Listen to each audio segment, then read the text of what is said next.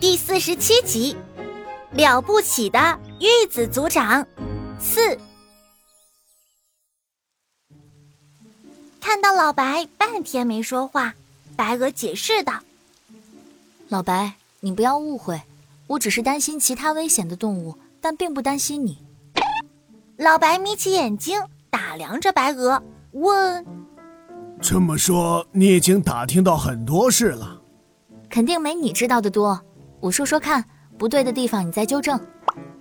白鹅清了清嗓子，这儿是学校里的一个房间，住着大概五六种被人类饲养的动物，而你不是被人类饲养的，你是自由的，对不对？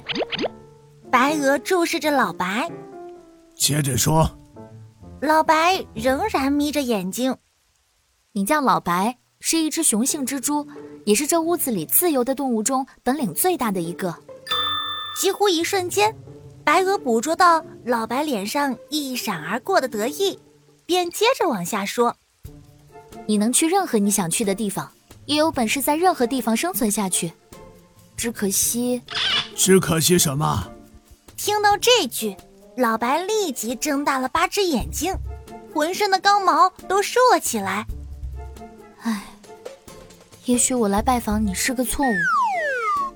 白鹅垂下头，显得很沮丧。你别在意，怪我自己没考虑周全，所以对你能力的判断有些失误。你现在就吃了我吧，我没什么好说的了。老子的能力怎么了？他奶奶的！老白气急败坏的逼近白鹅，本就可怕的样子，再加上狰狞的表情，更加骇人。你现在就给老子说清楚！白鹅丝毫没有怯懦，它迎着老白的目光打量着他，这正是他期望的效果。你做过统领吗？他轻轻地问统领，统领什么？统领一个族群，我们蜘蛛不是群居动物，都是单打独斗的。我们既不需要被别人统领，也不需要统领别人。所以我才怪自己没考虑周全。你虽然有卓越的能力，但并不代表你有能统领千军万马的本事，那需要更高的智慧和更大的野心，就像十一将军那样。：“说着，白鹅又假装叹了口气。你什么意思？啊我老白的本事你是没见识过。十一是很厉害，但我老白也绝对算个豪杰，只是没有像十一那样的机会表现而已。”老白气得肚皮都鼓了一圈，在网上转着圈的跺着八只腿。他这样一只自尊心极强又爱逞能的蜘蛛，怎能忍受别人这样戳他的脊梁骨？要让俺老白代替十一来统领那一群，不用费一兵一卒，我自己就能把那些外来蚂蚁全部干掉。你知道我？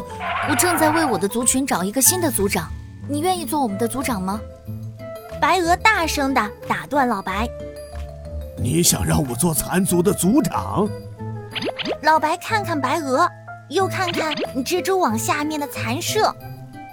你们族群有多少只蚕？将近三十只。白鹅说：“老白气得暴跳如雷。